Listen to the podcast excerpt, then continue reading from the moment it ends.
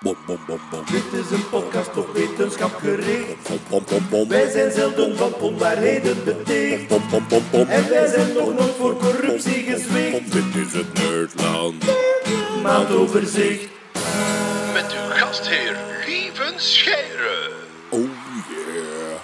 Een goedenavond, Minaar in Gent. Welkom bij een Nerdland special over non-fictieboeken. We zitten hier op een soort mini-alternatieve Gentse boekenbeurs. 9000 boeken heet die. Um, en wij hebben onze eigen label, Nerdland, bij Borgerhof en Lambrechts, waarbij dat wij af en toe eens een boekje uitbrengen. Het zijn er al drie, denk ik, en de vierde op komst. En twee doeboeken. En twee doeboeken, Ja, godverdikke zeg. We zijn een beetje de Herman Brusselmans van de non-fictie aan het worden. schrijven, schrijven, schrijven en uitgeven. Ehm, ja, en we gaan het dus vandaag eh, niet alleen hebben over onze eigen boeken, maar ook over onze favoriete non-fictieboeken en hoe we dat beleven en hoe graag we dat lezen. Dus ik zal dan maar direct de open vraag stellen in het begin. Zijn jullie fervente non-fictielezers? Ja. Ja. Ik koop ook veel meer dan dat ik lees. Aha. Ja, jij niet alleen. Nou, voilà. Kent je het Japanse woord daarvoor? Oh nee. Tsundoku. Echt? Tsundoku is een Japans woord en dat betekent meer boeken kopen dan je leest. Echt, één woord. Dat Ja. moeten wij ook uitvinden. Ja. Ah, voilà, kijk, ik kan direct al een non-fictieboekje vernoemen. Het heet Tingo. En Tingo is een klein dun boekje en zit vol met ehm, allerlei woorden uit andere talen, die in één woord iets vatten wat in de meeste talen langdurig beschreven moet worden. Het Nederlands heeft er ook zo een. eh, gezellig komt enkel in het Deens voor. Een exacte vertaling van gezellig. En in andere talen heb je niets dat dat helemaal vat. In het Russisch heb je stond ook in Tingo. In het Russisch heb je één woord en dat betekent ik hou van je, maar op dit moment haat ik je. ja, allemaal vervat in één woord. Schadenfreude, leedvermaak, kunnen ze in het Engels ook niet uitdrukken. Dus dat vinden ze ook heel grappig, dat we één woord hebben voor leedvermaak. En dus Tsundoku, meer boeken kopen dan je leest. Ik ben daar een gigantisch slachtoffer van. Ik ook. En het is nu dit jaar geen boekenbeurs, maar bij mij is altijd het probleem van de boekenbeurs. Je gaat binnen en je koopt, koopt met al die zakken, komt er buiten. En het jaar daarna denkt je, oei, ik heb nog zoveel zakken van vorig jaar. En toch koop, koop, koop, koop. Ja. Ik heb zo gedacht, misschien, zeker met e-boeken, kun je nu wel een soort wishlist maken en dan echt wachten op het moment dat je eraan begint, om hem dan pas aan te kopen en dan te beginnen lezen. Maar ja, lezen op papier, het is toch nog iets anders, hè? Ja. Ja. Leest er iemand digitaal? Ja. Ja? Ja. waar? Ik heb eh, sinds kort eh, ben ik volledig overgeschakeld. Op een e-wido. Ja. Ja, ik wist het niet op voorhand, want ik had zoiets van, ik moet dat toch even proberen, maar ik ben veel meer terug Ze beginnen heeft lezen. eerst in mijne drie maanden gepikt en dan zo. Hou de echtelijke ruzie thuis. Ja, ik, maar ik, heb, ik, wil altijd, ik wil altijd weten hoeveel het nog is. Ah, wel. Hoe ver dat ik zit. Maar En dan kun je Dat daar dat, veel beter op zien. Ja, je kunt dat zien, maar dat is een balkje en dat is zo geen twee pakjes papier die je vast hebt. Nee, dat is vind ik waar. wel, dat Maar ik vind dat wel heel leuk dat ik kan zeggen, ik heb al eh, 22% van dit boek gelezen. Ah, Oké. Wat dat ook gewoon echt zo is voor het boek dat je vandaag gaat bespreken. hè. Eh, wij gaan elk één boek straks bespreken, een beetje toelichten, maar misschien wat algemener. Zijn er auteurs die je echt volgt, non-fictie-auteurs, dat je zegt, ik hou het een beetje in de gaten wanneer daar iets nieuws van uitkomt om te kopen? Ik heb dat met Oliver Sacks. Ah, is het waar? Ja, ik moet gelijk al die zijn boeken hebben. Maar die is dood, hè? Ja, ja, dus Ah, dat kan dat dan dus ook. Hè. Dus er is een eindige verzameling en die kunnen dus allemaal sparen. Ja, Oliver Sacks gaat vooral over neurologie, denk ik. Ja, ja En, een eh, neuroloog, maar die is dan zo... ehm, ja, die heeft eigenlijk een, een, een nieuwe manier van schrijven over neurologie ontwikkeld. Een meer verhalende... Dus eh, het is echt vanuit, een, vanuit zijn praktijk, maar hij gaat echt zo de, de verhalen van de mensen. Dus hij, je hebt echt zo het heel menselijke erachter. Iemand die leeft met die aandoening, eerder dan dat dat... Ja, de man die zijn vrouw voor een hoed hield, dat, is van hem. hem, denk ja, ik. Ja, ja, ja. Wat is een, een, een, ja, hij beschrijft daar een verhaal in waarin een man en een vrouw bij een psychiater komen en die vrouw die zegt, mijn man is gek. Daar valt niet mee te leven, die is compleet geschept. En die man die zegt van, ik zit echt met een probleem, mijn vrouw denkt dat ik gek ben. Dus mijn vrouw heeft een soort aandoening waardoor ze constant denkt dat ik gek ben en daar valt niet mee te leven, want die beschuldigt mij van, van alles dat ik niet doe. En die psychiater zit er echt zo van, hoe ga ik dat hier nu in godsnaam oplossen? Eén van die twee heeft effectief iets, maar ik kan nu niet opmaken wie dat is. En die besluit op het einde met, ja, met een soort van... Kijk, ik wil jullie verder helpen, maar op basis van vandaag kan ik nog niet uitmaken wie van de twee. En die zeggen, oké, dank u wel, dag. En En die man pakt zijn vrouw en probeert die op zijn kop te zetten. die dacht dat dat zijn hoed was. Ja, ja. En toen wist hij het wel. Hoe het precies in elkaar zat. Ja. Ik heb een tijdje geleden Philippe Dreugen ontdekt. Ik weet niet of iemand hem kent. Philippe Dreugen is een Nederlandse journalist en non-fictieschrijver die ehm, eigenlijk altijd een thema pakt en daar geweldig in inwerkt. En dan daar een zeer vlot leesbaar een boek over schrijft. Ik heb hem ontdekt met een boek over Moresnet. Moresnet was een onafhankelijk mini-staatje tot 100 jaar geleden op de grens van Nederland, Duitsland en België. Daar lag een soort onafhankelijke staat. Daar lag een zinkmijn en zowel Nederland, Duitsland als België wilden die. Dus dachten ze, weet je wat, het is van niemand. Hebben ze er een apart landje van gemaakt en hij omschrijft heel die geschiedenis. Hij heeft een boek over Tambora, de vulkaanuitbarsting op Indonesië. En nu onlangs eentje over een Nederlander die in Mekka gewoond heeft als moslim en daar helemaal in geïntegreerd is. Maar hij schrijft eh, heel veel. Dus dat is ook wel iemand die ik in de gaten hou. Van als daar iets van uitkomt, dan koop ik het. En tot nu toe heb ik ze allemaal gelezen. Wat dat eigenlijk ook wel een, een prestatie is. Fictielezers? Minder. Ja, Ja, ja. ook. Ja. Peter? Fantasy een beetje. Maar Ah ja, oké. Ja. De nerdfictie eigenlijk. ja, 23 keer de band van de ring, bijvoorbeeld. Is het waar? Ja. Oké. En ehm, ehm, Romeinen non-fictie, doe je dat ook? Geschiedenis? Want je bent een Romeinen van, hè? Ja, Romeinen non-fictie. Ja, ja, ja. Ik heb er nog... Ik heb nu de... Wacht even, moet ik even nadenken. Eh, Brutus, de moordenaar, of een van de moordenaars van Keizer.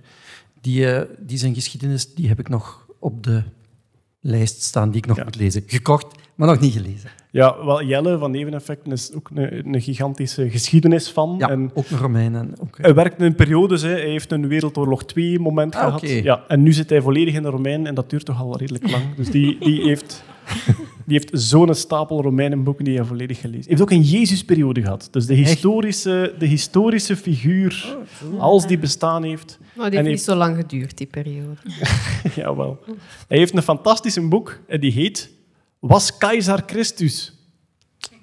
En dat is Ah, een Hollander. Ja, ja, ja, ja, ja. Dat is dezelfde die geschreven heeft dat de apostel Paulus eigenlijk een spion van de Romeinen was. Oké. Ja, dat is Maar die, die zijn theorie is, ehm Keizer is na zijn dood vergoddelijkt Ja. en is versmolten met een soort rebellengodsdienst daar in het Midden-Oosten. En dus hij zegt, een groot deel van het huidige Christusbeeld is gebaseerd op Keizer. Ja. Hij is wel de enige op aarde die het gelooft. Ik kan je juist vragen, is dat, is dat dan fictie of is dat dan... Ja. Maar, hij heeft, maar zoals bij alle samenzweringstheorieën heeft hij hele goede argumenten. Die heeft zo echt zo, op bepaalde momenten heeft echt supergoeie argumenten, maar helaas, als je dan verder graaft, blijken die dan niet te kloppen. Maar het is blijkbaar wel een onderhoudend boek. Eh, mijn vrouw schrijft eh, fictie. Hè. Dus ons... Ja, dat heb ik wel gelezen. Is het waar? Ja, Noord. Ja. Ah, is dat? Ja, Natuurlijk, kijk. Hij is sinds vandaag uit in Duits. Norden. Noord. Er Moet je dat zo- dan nalezen in die taal? Of ga Nee, ervan uit dat dat goed vertaald is? Ze heeft heel veel overlegd met de, Ja. met de vertaler daar. En nu liggen er zo drie hardcover Duitse boeken. En ze is er geweldig trots op. En ik eigenlijk ook wel. Ja.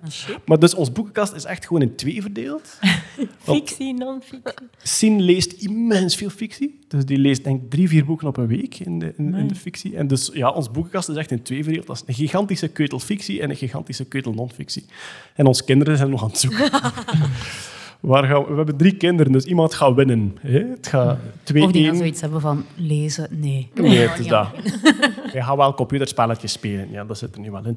Mijn vrouw, haar nieuw boek komt uit. Dat mag ik ook even zeggen. Hè. Oogst op 20 oktober, min of meer op dezelfde dag als ik. Dus we komen op dezelfde dag uit. Ik met het insectenboek van ons twee. En dan zij met Oogst. En dan zijn wij zo het fictie versus non-fictie koppel, waarschijnlijk. Maar laten we ons gewoon aan beginnen. We gaan gewoon het lijstje afgaan. Ja, ik heb eigenlijk nog niet eens gezegd wie er hier allemaal zit. Marian Verhelst is hier. Hallo. Kijk eens aan. Ja, maar ja. Eh, Chip-professor aan de... Professor Chip, eigenlijk. Hè, Professor Chip. aan de KU Leuven. En eh, ooit in, eh, bij Intel in Amerika. Long time ago. Chips bakken. Ja. En Hetty Helsmoortel is hier zo waar. Intussen voormalig kankeronderzoeker, denk ik. En nu fulltime wetenschapscommunicator bij de VRT, bij uw eigen Sound of Science Festival en nog andere uitlaatkleppen. Ja. En boeken natuurlijk. Ah, ja. De geknipte genen, daar komen we straks op terug. Eh, Peter Berks is hier. Hallo. Voilà. ehm, bioloog van opleiding, Nee, laborant van. laborant van opleiding, insectenman en Geneverstoker Ja. en Romeinenliefhebber. Ook. Oké, is er ergens een combinatie van alcohol, Romeinen en insecten? Ja, maar dat is om mee te ver voeren om dat vanavond uit te leggen. Daar gaan we eens een aparte thema-podcast over doen. En Els Aarts is hier. Sound Wizard bij Nerdland en Radio 2. Ehm, en onbegrijpelijkerwijs nog niet op antenne bij Radio 2. Maar dat is een kwestie van tijd, eer dat uh, zoetgevoisde stemgeluid ook daar verschijnt. Ehm, elk heeft ja, zijn favoriete, of toch een van zijn favoriete non-fictieboeken mee. Marianne, we gaan beginnen bij u. Ja. Je hebt Life 3.0 mee van Max Tegmark. ja, het ziet er anders uit bij ons, maar dat is omdat dat de Vlaamse versie is en ik heb de Engelstalige versie mee. Oh, je leest in het Engels. Ik ook soms hoor dat je niet denkt... Ik heb ooit in het Frans proberen lezen, dat ging Ah, echt niet. nee, dat zou ik ook niet kunnen. Nee, dat ging niet. Maar in het Engels lezen, dat lukte eh, toch een beetje. Ehm, ja, eh, Max Tegmark, natuurkundeprofessor. Ja, eh, op MIT. Voilà. Oorspronkelijk Maar inderdaad meer cosmologie en zo. Hij is heel veel Ja. bezig met ruimtekunde. Maar, Maar- nu een boek over iets heel anders. AI, hè, artificial intelligence. En hij kijkt naar de verre toekomst, mogen we wel zeggen. Hè. Hij speculeert over waar AI toe kan leiden. En eh, Life 3.0, als ik mij niet vergis, staat voor je hebt het leven. Dan heb je Life 2.0, leven dat zichzelf snapt en bestudeert. En dat zijn wij dan als mens. Het is eigenlijk zo, Life 1.0, het eerste levensvorm, zegt hij, is eigenlijk het biologische leven. hè, or- klein- Kleine organismes die zichzelf kunnen verbeteren alleen maar door evolutie. Ja. Dus die kunnen, eigenlijk het enige dat die kunnen is zich repliceren en overleven. En geleidelijk aan worden die beter en beter of slimmer en slimmer. Maar die kunnen eigenlijk alleen intelligentie doorgeven via een genen. En uw DNA is beperkt, hè. Die weet het beter dan ik. Want blijkbaar 1 gigabyte informatie kan je doorgeven via genen. Dan komen mensen en, en, en andere dieren die eigenlijk informatie niet alleen kunnen doorgeven via genen, maar wij kunnen ook iets bijleren tijdens ons leven. Life 2.0. 2.0. Dat wil eigenlijk zeggen, wij kunnen nadat we geboren zijn ons nog verbeteren. Eigenlijk onze hersenen dingen bijleren. Dat is eigenlijk onze software. We kunnen nieuwe software uploaden. Ik kan een module Frans uploaden en een module weet ik veel wat. Je zou kunnen zeggen, in de voorbije 10.000 jaar is de mens genetisch eigenlijk maar op details veranderd. Ja. Maar gewoon cultureel hebben wij in die mensen opbouw gehad. Dus Ja. softwaregewijs, Life 2.0, hebben wij een ontwikkeling doorgemaakt. Ja, dus doordat wij kennis kunnen doorgeven aan elkaar via praten en lezen en, en, en schrift, kunnen wij veel sneller vooruitgang maken en onze hersenen kunnen terabytes aan informatie opslagen en gebruiken. Tweede, Life 2.0. Eigenlijk, hoe significant verschillend dat dat Life 1.0 van leven 2.0 was, zo'n sprong staat ons terug te wachten. Want de nieuwe levensvorm, Life 3.0, komt eraan. En dat is eigenlijk een levensvorm die niet alleen zijn software kan verbeteren, maar ook zijn hardware. En dat is eigenlijk artificiële intelligentie. Of dat nu een robot is of gewoon een systeem in een computer. Dat is iets dat kan bijleren, net zoals wij. Maar wij kunnen maar bijleren zolang, zoveel als onze hersencapaciteit aan kan. En als ik, geen, als ik al zoveel talen heb geleerd, krijg ik daar misschien geen Chinees meer bij. Ik ben gewoon niet slim genoeg. Maar als dat softwaresysteem geen Chinees wilt bijleren en dat kan dat niet meer, dan steken we een beetje harde schijven bij en een beetje RAM-geheugen enzovoort. En dat kan alles leren. Iets wat je ook op de podcast een paar maanden terug verteld hebt, dat er AI gebruikt wordt om betere AI-chips te bouwen. Ja, daar gaat eigenlijk het boek een beetje over. Op dit moment is artificiële intelligentie niet zo slim als wij. Het is te zeggen, op sommige dingen kan het beter dan wij, maar dat zijn eigenlijk echt enkele dingen. Het kan beter schakelen, het kan beter dit en dat. Maar het is niet algemeen intelligenter dan ons. Maar veel wetenschappers denken dat is maar een kwestie van enkele decades meer. Dat de AI beter wordt in bijna alles. En van zodra een systeem eigenlijk slimmer wordt dan de mens, dan kan het zichzelf maar verbeteren en verbeteren en verbeteren veel sneller dan dat wij dat zouden kunnen. En dat noemen ze AGI, General Intelligence. En ze denken, als we dat punt voorbij zijn, gaat er eigenlijk een explosie van intelligentie komen van die levensvorm 3.0, ehm, die ons eigenlijk voorbij steekt. En op dat moment wordt de mens eigenlijk vrij overbodig, want wij zijn niet meer sterker, wij zijn niet meer slimmer, wij zijn eigenlijk voor niet zoveel meer nuttig op deze planeet. En het boek gaat er eigenlijk over op dat punt. Wat willen we dan dat er gebeurt? Wij hebben dat in de hand. Wij, het is niet zoals een vulkaanuitbarsting en we zullen wel zien wat er gebeurt. Nee, wij ontwikkelen die systemen. Als we nu goed nadenken over hoe we dat systeem ontwikkelen, hebben wij eigenlijk in de hand wat er op dat punt met onze wereld gaat gebeuren. En daar denkt eigenlijk bijna niemand over na. En we willen ook niet dat alleen die ontwikkelaars van die systemen erover nadenken, want ja, dat zijn enkele Red Bull slurpende nerds, denk ik dat Mark Techmark zegt. Ja, jij leidt ze op, Marianne. Ja, voilà. Maar dat zijn niet de mensen dat je wilt dat beslissen hoe dat heel de maatschappij, dat gaat echt over alles, heel de maatschappij op dat moment gaat evolueren. En praten we hier nu over 30 jaar of over 100 jaar? Geen mens die het weet. Maar dat is allebei heel kort, hè? Ja, en sommige mensen zeggen het zal enkele honderden jaren, maar de meest optimistische zeggen 20 jaar of zo. Daar moeten we nu over nadenken. En dat vind ik zo leuk aan dat boek. Het is echt wel uitgelegd vanaf gewoon wat is AI. Het begint van het begin. Het is heel open geschreven, populistisch geschreven, vind ik. En iedereen kan nadenken, wat voor wereld wil ik? Want de auteur beschrijft nadat hij uitlegt wat is AI, wat gaat er in de korte termijn gebeuren, wat gebeurt er misschien op lange termijn, dan gaat hij eigenlijk een stuk of acht verschillende uitkomsten schetsen. Over 50 of 100 jaar kan het zijn dat we in zo'n maatschappij leven, of in zo'n, of in zo'n, of in zo'n. En hij vraagt aan het begin van het hoofdstuk, welk denkt je dat je het liefst in zou willen leven? En op het einde van het hoofdstuk vraagt hij dat nog eens. En eigenlijk, dan, ja, dat doet hij wel heel hard nadenken. En ik, ja, je moet dat gewoon lezen, dat is zo interessant. Het is een hele boeiende boek. Ik heb hem ook eh, uitgelezen. Denk, als het over AI gaat, hebben we ergens een spectrum. Je hebt het... ehm, als je AI heel erg downplayed, dan zeg je, we hebben een nieuw soort software. We hadden software die in regels dingen kon uitvoeren. En nu hebben we software die zelflerend patroonherkenning kan doen. En als je het beperkt tot patroonherkenning, dan vat je eigenlijk al een gigantisch deel van de AI. Dat is als je het echt downplayed. En dan heb je de, ja, de, de meer schrikwekkende toekomstscenario's van het gaat ons overnemen en het wordt slimmer dan wij enzovoort. Ik vind dat hij daar mooi tussen zit, omdat hij staat met de voeten op de grond. Hij legt AI uit van aan het begin. Ik vind ook dat hij heel goed vat wat de eerste stappen zullen zijn. De eerste stappen zijn geen general artificial intelligence die alles snapt en alles kan.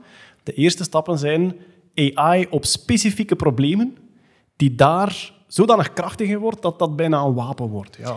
En hij legt het eigenlijk uit aan de hand van een soort van landschap ehm, met bergen en dalen en eh, een waterniveau. En het waterniveau is wat AI al kan. En in het, helemaal in het dal staat schaakspelen en ehm, gezichten herkennen enzovoort. En een beetje meer op de oevers zitten dan dingen zoals ehm, automatisch met een auto rijden, en zelfrijdende wagens enzovoort. En helemaal van boven op het puntje staan dan heel moeilijke dingen zoals eh, wiskundige bewijzen verzinnen of ah, zaken dat je heel creatief en zo voor moet zijn. En hij zegt dat water gaat omhoog. Traag, maar zeker gaat dat water omhoog. En in de nabije toekomst, als je dus wilt studeren voor een job, ja, kun je maar beter geen job zoeken aan de, het waterfront. Hè. Aan de oever ergens, dat is niet zo slim. Zoekt u een job ergens op een top van een heuvel, maar uiteindelijk gaat het water ook aan die top van die heuvel komen. Hij noemde daar onder andere ehm, een, een van de beroepen die vrij hoog op zijn lijst staat als die gaan snel vervangen kunnen worden, was boekhouder. Dus terwijl dat je nu nog... Ja, een, een boekhouder vandaag is niet iemand die alleen maar Excel-sheets invult, is ook iemand die nadenkt van hoe kunnen we dat verschuiven, hoe kunnen we dat structureren enzovoort. En hij zegt van ja, dat is nu iets dat, dat AI vrij snel gaat kunnen, beweert hij. Ja. Maar is, is het echt zo dat AI uiteindelijk echt alles... Want inderdaad, als het gaat over, over creatieve dingen en zo... Ik, allee, dat gaat ook over, over smaak en over, over talent en over Ja, en daar, keuzes maken. dat Dat is, het, het boek heeft een, een hoofdstuk over eh, wat hij consciousness noemt, bewustzijn. En, en voor hem is dat, voor de auteur, eh, is eigenlijk subjectieve ervaringen. Iets mooi vinden, blij zijn enzovoort. Kan zo een robot, of zelfs geen robot, maar een computersysteem, kan dat bewustzijn hebben? Dat gigantische debatten. In, in de- ik vind het boek daar ook iets minder goed, want daar wordt het heel speculatief. En daar heeft de auteur ook een heel harde mening, die misschien niet is wat dat iedereen heeft. Maar het is wel interessant, want de vraag komt eigenlijk terug, wat is bewustzijn? Wa- wanneer doet je iets bewust en iets niet bewust? Wat is een subjectieve ervaring, wat niet? En wat er ook aan koppelt, Als we een AI-systeem kunnen maken dat subjectieve ervaringen kan hebben, want volgens hen zijn dat ook gewoon chemische reacties in ons brein uiteindelijk. Dat is patronen die jij liever herkent dan andere. Als dat systeem dat kan, wil dat eigenlijk zeggen dat dat een wezen is met evenveel rechten als ik. Want we hebben vroeger gezegd, slaven, we gaan die onderdrukken, want slaven die hebben eigenlijk niet dezelfde gevoelens als mensen. En nu zeggen we dieren, we mogen die eten, hè, niet vegetariërs, want dieren die zijn minder waardig. Een AI een AI-systeem, ik mag daar jobjes aan geven en of dat die robot dat graag doet of niet, ik zeg, zet die s'avonds uit, heeft zijn job gedaan, die heeft geen rechten. Als zo'n systeem... Wat dat, Ja. wat dat voor mij altijd het grote verschil is tussen een eh, general AI die misschien in de toekomst ontwikkeld geraakt en de mens is, wij komen uit onze evolutie en wij hebben onze emoties meegekregen vanuit onze evolutie. Dingen die wij tof vinden, niet tof vinden, zijn echt door selectie en waardoor overleeft je gestuurd. Onze emoties, zou je kunnen zeggen, als je Dawkins een beetje volgt, onze emoties zijn een manier van onze genen om ons te sturen in de richting die zij willen. Repliceren. Ja, er is, er is, helemaal, geen, er is helemaal geen convergentie naar geluk in de evolutietheorie. Dat is gewoon een middel om je dingen te laten doen waardoor je je voortplant. Maar dus dingen als agressie, willen overheersen, iets wel leuk vinden, iets niet leuk vinden. Als ik optimistisch ben, dan denk ik dat gaat in een AI-systeem niet voorkomen, omdat dat, omdat dat niet op die manier evolueert. Nee, maar wat wel belangrijk is, en daar vind ik het boek weer heel goed op, is uiteindelijk een AI-systeem optimiseert een doelfunctie. Eigenlijk is een groot optimisatieblok. En je moet zeggen, dit is uw doel en dat gaat dat zo goed mogelijk proberen doen. Dus als wij een AI-systeem bouwen dat meer doet dan gewoon winnen van een schaakspel, maar dat in het algemeen mijn assistent is en alles voor mij moet doen, zullen we zeggen, wat is dan het doel van dat systeem?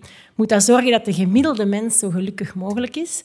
Of bepaalde mensen gelukkig zijn? Of nog iets anders? En hoe definieert je geluk? Is dat hoe dat de blanke witte man gelukkig is? Of is dat hoe dat heel de... Dus eigenlijk moet zo'n AI-systeem waarden meekrijgen, doelen. En, en de vraag zal zijn, wie zijn waarden en wie zijn doelen? En wie beslist wie zijn waarden? Maar dat vind ik veel boeiender. Meer dan wordt dat AI-systeem zelfbewust en wil dat zelf de wereld overheersen. Ik zie niet in waarom. Veel meer dan dat, de mensen die het bouwen en die daar dingen in stoppen en die dat inzetten voor een doel, dat is het, dat is het grote gevaar. Maar dat is ook een stuk bewustzijn, maar van de andere kant bekeken. Nou, wat ik zo bangelijk vind, is Life 1.0, de evolutie daarvan, dat is het leven gewoon overkomen. Die overgang van 1.0 naar 2.0 is ons ook voor een stuk overkomen, hè, de laatste 10.000 jaar. Maar dit hebben we zelf in de hand. Hier Ja. gaan we zelf over moeten beslissen. En dat is hetzelfde met genetische bewerking. Van hoe ver gaan we daarin gaan en wie gaat dat beslissen? Op welke manier dat, dat gaat Voilà. uitgevoerd worden? En dat wordt ook besproken bij chemische en biologische ehm, ontdekkingen, zal ik nu zeggen. Bijvoorbeeld zijn eh, nieuwe soorten chemicaliën en zo. Zijn de wetenschappers zich aan het verenigen om te zeggen chemische, biologische wapens? Nee. Bij DNA, eh, er zijn echt grenzen getrokken. Bij AI zegt men natuurlijk, we willen geen vernietigingswapens of eh, geen artificieel intelligente wapens maken. Maar zelfs daar is het allemaal niet zo heel sterk gedefinieerd. Maar daarbuiten is er nog zoveel dat wel of niet goed kan gaan. Daar wordt heel weinig over gepraat. En is er net zoals in DNA dan een keer iemand nodig die er volledig over gaat om te zeggen... Daar wordt aan gewerkt. Ja? Staat wel, eh, die erover gaat, daar zijn we nog niet, omdat die general AI er nog niet Oké, echt dat is. kan nog niet. Maar de ethische commissies zijn wel opgericht. En ik denk, Techmark zelf heeft een soort groot congres van we moeten daar eens ethisch over babbelen. Eh, Elon Ja. Musk was daar ook, denk ik, hè, die ook in een bepaalde hoek zit van... Dit Komt is, goed, jongens. Dit is een, Nee, maar wat dat wel is een groot gevaar. super interessant en een beetje scary. Je moet dus op een of andere manier je doel meegeven aan die AI, onze waarden doorgeven. En dan maakt hij de vergelijking, met een kind geven we die eigenlijk ook onze waarden mee. En natuurlijk, je kunt dat pas beginnen doen als je met een kind kunt beginnen communiceren. Of het nu met praten is of uit. Maar je leert je kind iets van zodra dat je ermee kunt interageren. En dat heeft dan een intelligentieniveau dat bij u in de buurt komt. Dus je kunt daar nuttige discussies mee voeren. Totdat dat een beetje ouder wordt en dat wordt slimmer dan jezelf. En dan kun je dan niet meer veel leren. Zo'n AI-systeem, eens dat die slimmer en slimmer en slimmer worden, nu zijn die te dom om al onze waarden in te dumpen Sst, ze luisteren mee. onder. Die worden slimmer en slimmer en slimmer. We gaan daar kunnen waarden in steken en mee interageren. En dan worden die te slim en die gaan gewoon ja, ons een beetje om, omzeilen en De die gaan niet meer luisteren. De puberteit van de AI. Maar dat kan zijn dat die tijd dat die net minder slim zijn dan ons en net slimmer, dat dat een paar dagen is of zo. Ik bedoel, het kan ineens keihard gaan. Hè? Dat is de singularity. Hè. Ja. Een keer dat het zichzelf kan verbeteren, zit je eigenlijk in een exponentieel systeem. Goed, ik denk dat we gaan eh, afronden. Ehm, ik heb hem heel graag gelezen, maar ik denk dat jij hetzelfde gevoel had. Hij wordt soms echt speculatief. Ja. En af en toe denk ik, ik geloof niet wat je nu verzint. Hè. Het grootste deel van het boek ben ik volledig mee. En soms laat hij een weg in dat ik denk, misschien, ja, misschien ga je er wat ver in. Maar het is ontzettend boeiend en thought-provoking. Dat is eh, het belangrijkste. En de link met DNA die je al aanhaalt, ik vind dat die er absoluut is. Op twee punten. Ten eerste, toen Hejankui eh ingegrepen had in het DNA van de mens, heb ik een tweet gestuurd naar Tagmark om te vragen, is de mens nu live 3.0? Ja? We herschreven Ja. onszelf. Hij heeft niet geantwoord. Ehm, en er is nog iets, zowel bij CRISPR, het herschrijven van onszelf, als bij AI-systemen die wij zouden kunnen gebruiken om meer te kunnen. Op een bepaald moment in die evolutie komt er bij de vraag, wie willen we eigenlijk zijn? Ja. Je kunt de perfecte mens maken met DNA, misschien ooit. Ja, maar wat is dat? En met AI ook, we kunnen dat inzetten om ons leven beter te maken. Je moet even beslissen wie willen we zijn en wat is ons leven beter maken. Dus een overgang naar de genetica van in de AI. Ehm Hetty, heb jij een genetica-boek gekozen voor vandaag? Mm, een boek dat bijgedragen heeft aan de ontwikkeling van de genetica. Het is geen CRISPR-boek. Nee. De Nee, dat wat- heb ik zelf geschreven. Ah, voilà, de geknipte genen. Gaan we straks nog even aanhalen. Welk, welk boek is het? Uh, The Immortal Life of Henrietta Lacks, of in het Nederlands Het onsterfelijke leven van Henrietta Lacks. Ja, voilà, daar staat het. Uh, Henrietta Lacks was eigenlijk een uh, Afro-Amerikaanse vrouw die in de jaren 50 baarmoederhalskanker gekregen heeft en daar ook aan overleden is. Maar vlak voor haar overlijden is er eigenlijk een, een biopsie genomen van haar tumor. En hebben een aantal wetenschappers geprobeerd om die cellen, die kankercellen, om die in kweek te brengen. Om die dus zichzelf te laten delen, vermenigvuldigen in het laboratorium. Normaal gezien, tot dan, als je iets probeerde te vermenigvuldigen, dat lukte een paar dagen. Ook nu nog, als wij van een stukje huid dat zouden proberen zich laten vermenigvuldigen in het labo, dat lukt een paar dagen. Maar met die cellen zagen ze, dat blijft maar delen. Dat blijft dagen, maanden, jaren gewoon delen en zich vermenigvuldigen. Dat kwam natuurlijk omdat dat een kankercel was die kapot was op het vlak van regulatie van celdeling. Dat is gewoon ook de definitie van kanker. Hè. Dat is cellen die plots helemaal in de war zijn en zich maar blijven delen en blijven delen, waardoor je plots een veel te grote massa cellen hebt die dan een tumor is. En um, die cellen die van die vrouw uh, ja, opgekweekt is, dat zijn de HeLa-cellen geworden. De He van Henrietta en de La van Lax. En dat zijn cellen die, die een ongelooflijke rol gespeeld hebben in de ontwikkeling van gigantische revoluties in de laatste 50 jaar. Het eerste vaccin van Jonas Salk in 1954 tegen polio, dankzij HeLa. Vooruitgangen in kankeronderzoek, in aidsonderzoek, de, de eerste genetica, um, de eerste DNA-sequenties op HeLa-cellen, de eerste gekloonde menselijke cellen waren HeLa-cellen. Dus die, die, die cellen die zaten op een bepaald moment overal. En in de 70s, in de jaren 70, zijn die eigenlijk, omdat ze zo ja, alomtegenwoordig waren, zijn die andere cellijnen beginnen vervuilen, beginnen contamineren. Maar dus de reden dat ze zoveel wetenschappelijke ontdekkingen mogelijk gemaakt hebben, is omdat je nu eenmaal cellen nodig hebt om onderzoek mee te doen. Ja. En dus voor het eerst heb je cellen die gemakkelijk te verdelen, eh, te vermenigvuldigen, Ja. te gebruiken Op zijn. te sturen zijn naar Amerika. Maar zijn die altijd vanuit diezelfde cellen Ja, gestart ja. en naar heel de wereld Ja, gestuurd? en ik heb Ah, jarenlang onderzoek gedaan met die cellijn, totdat ik een paar jaar geleden dat boek gelezen heb en mij nooit de vraag gesteld had van, ja, van voor wat staan die vier letters? En dat zijn allemaal identieke DNA. Zijn allemaal klonen van elkaar. Ah, nee. Uiteraard Komen, die ja. ja, een beetje Het die- geëvolueerd. het die- maar wat maakt ze zo verschillend van bijvoorbeeld andere kankercellen? Want die, Ja. die, die blijven toch ook altijd Ja. zich verder... Niet. Het is gewoon de eerste cellijn Ah, ja, waarmee dat, dat ooit gelukt is en die een enorme push gegeven heeft aan dat onderzoek. Dus in de jaren 70 beginnen die ook die andere kankercellen die dan opgang gemaakt hebben, beginnen die te vervuilen. Hè. Als een, een, een, een laborant of, of een, een onderzoeker je moet dat splitsen, hè, die cellen. En mijn papa zit hier in de zaal. Eh, v- vroeger zei hij... In het weekend moest ik soms naar het labo en zei hij... Ah, je moet je celletjes weer gaan eten. Dus ja, dat moet je dan doen. Je moet, die uit elkaar halen. Je moet die in een nieuw flesje steken en daar wat ja, eten, voedingsstoffen bij, bijvoegen. Maar als je dat met meerdere cellijnen tegelijk doet, dat kan al eens gebeuren dat je het een en het enzovoort. Dus... Om lang verhaal kort te maken. In de jaren zeventig ehm, merken ze, ja, nu, we hebben hier een manier nodig om uit te zoeken of dat dit flesje, of dat, dat nu HeLa-cellen zijn of niet. En ze zijn die familie van Henrietta Lacks beginnen contacteren. Maar die familie die wist van niks. Die wist van niks. Die, die, die vielen compleet uit de lucht. Hè. Ehm, er is ook een, het boek is verfilmd onlangs, Oprah Winfrey in de hoofdrol. Dat is echt een aanrader, ook qua film. Ehm, die dochter speelt daar een heel... Oprah speelt de dochter van Henrietta Lacks, Deborah Lacks, eh, een heel prominente rol in, omdat zij echt... Ja, zij, zij snapten het niet. Die wetenschappelijke geletterdheid in die familie was ook zodanig laag. Op een bepaald moment zijn familieleden beginnen denken, ja, mama leeft nog.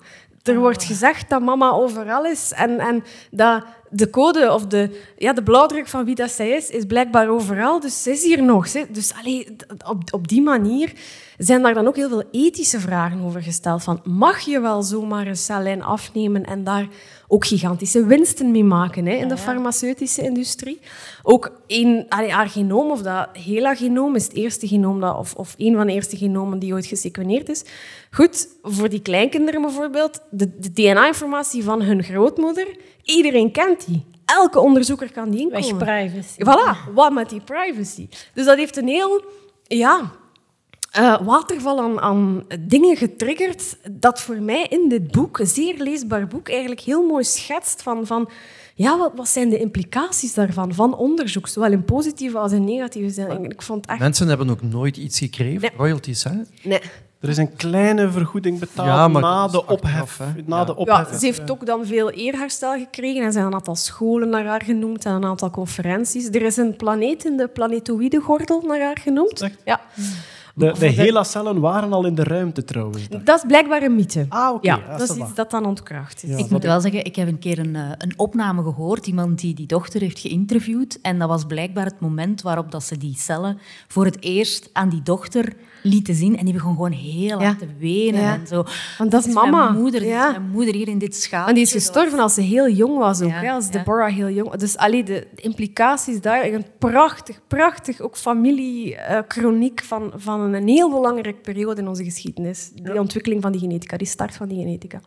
Ik heb, eh, ik heb het gehoord in de Radiolab podcast. Die hebben er ook een, een aflevering over gemaakt. En inderdaad, het is, het is een verhaal dat zoveel lagen heeft. Niet alleen die ontwikkeling, maar ook, ja, ook een beetje die confrontatie van de wetenschappelijke kant met zo lang... Ja, jaren 50 was ook een tijd waarin daar veel minder vragen bij gesteld Absoluut. werden. En dan die confrontatie van zo lang daarmee bezig geweest zijn, ook fantastische dingen gedaan te hebben, en dan ontdekt hebben van, ah ja, we hebben dat vergeten vragen. Ja.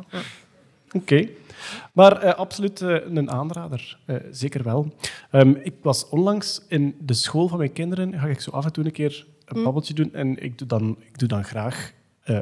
vraagt u maar. Hè. Dus ik kom dan binnen en ik zeg, stel maar vragen. Er komen de tofste vragen. Het ging over cellen op een bepaald moment.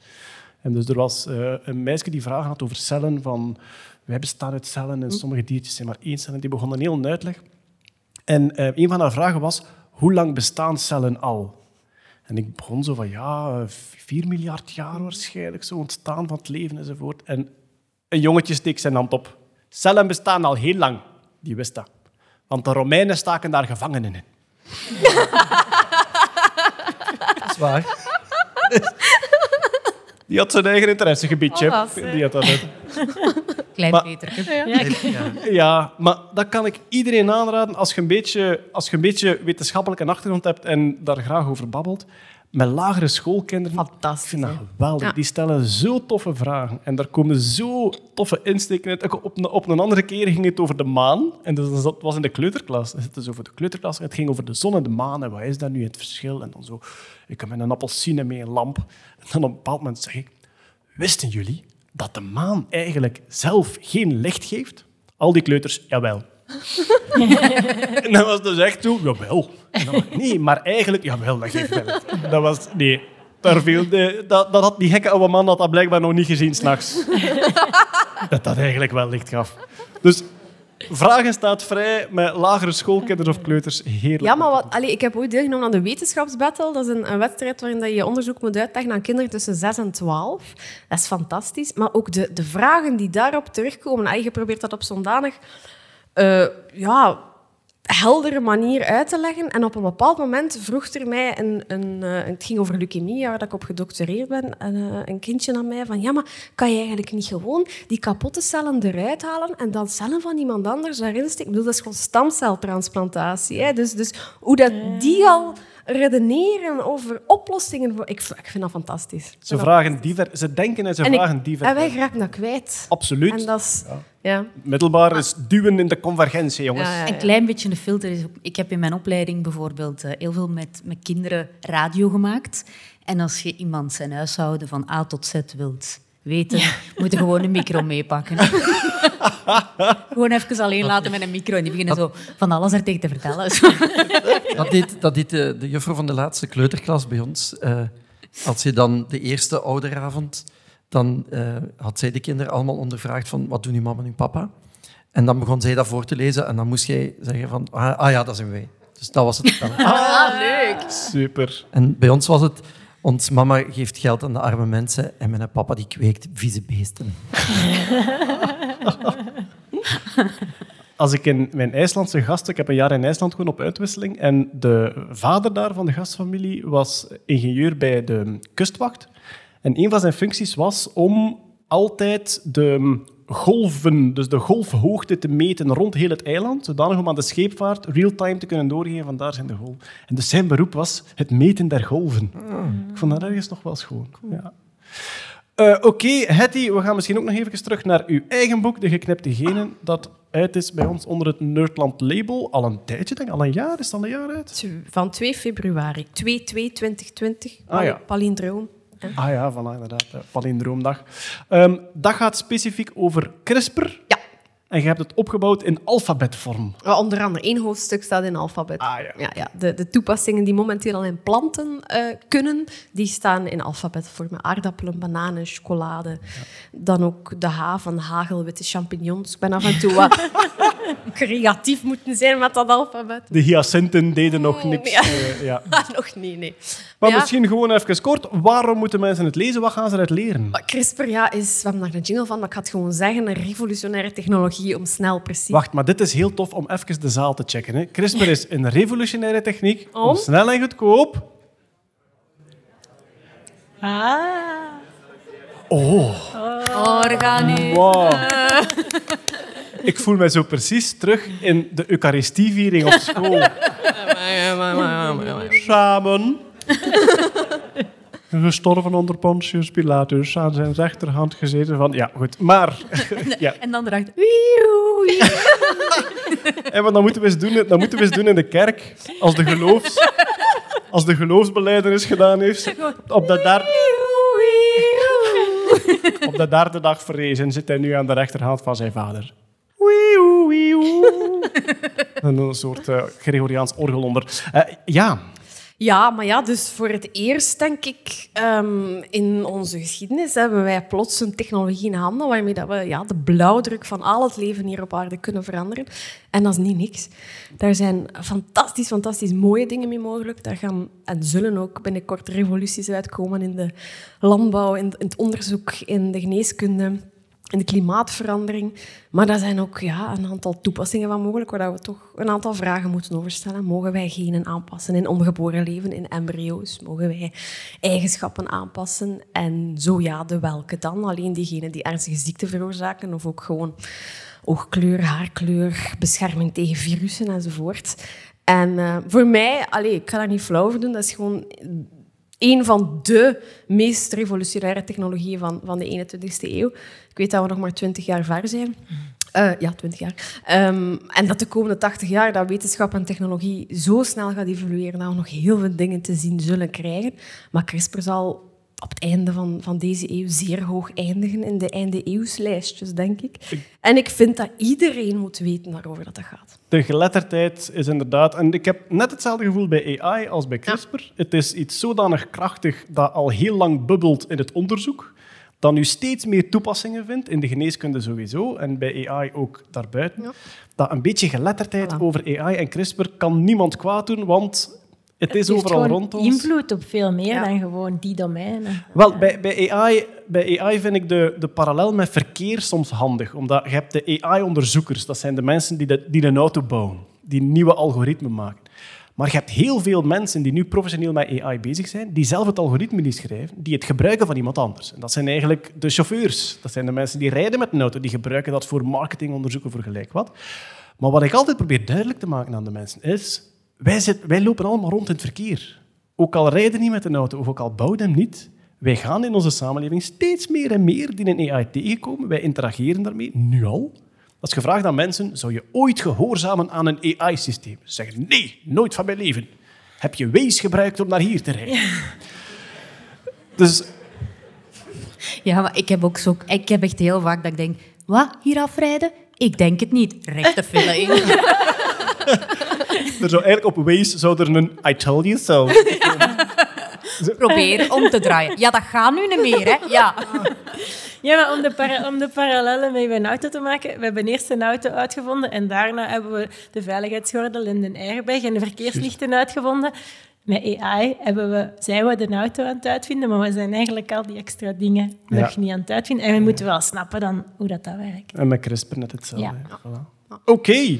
Ehm, ik heb ook een boekje meegebracht. Eh, Wel, ik ging het meebrengen, maar toen zag ik het, dat ik het uitgeleend heb. Eh, al mijn favoriete boeken leen ik veel te graag uit en krijg ik dan nooit terug en koop ik dan nog eens. Ehm The Hitchhiker's Guide to the Galaxy heb ik alles samen een keer of 10, 12 gekocht, denk ik. ik Maar dat is eh, eigenlijk gewoon een goed werk. Je, je Ja. de boodschap. ik ben, ik ben een beetje Jehovah's getuige van Douglas Adams. Ja, ik, eh, ik verspreid het woord. Eh, maar het boek dat ik gekozen heb is eh, Een kleine geschiedenis van bijna alles van Bill Bryson. Ik kijk eventjes rond. Wie heeft het al gelezen? Ja. Al de rest krijgt het van lieven. Breng de mensen niet op ideeën.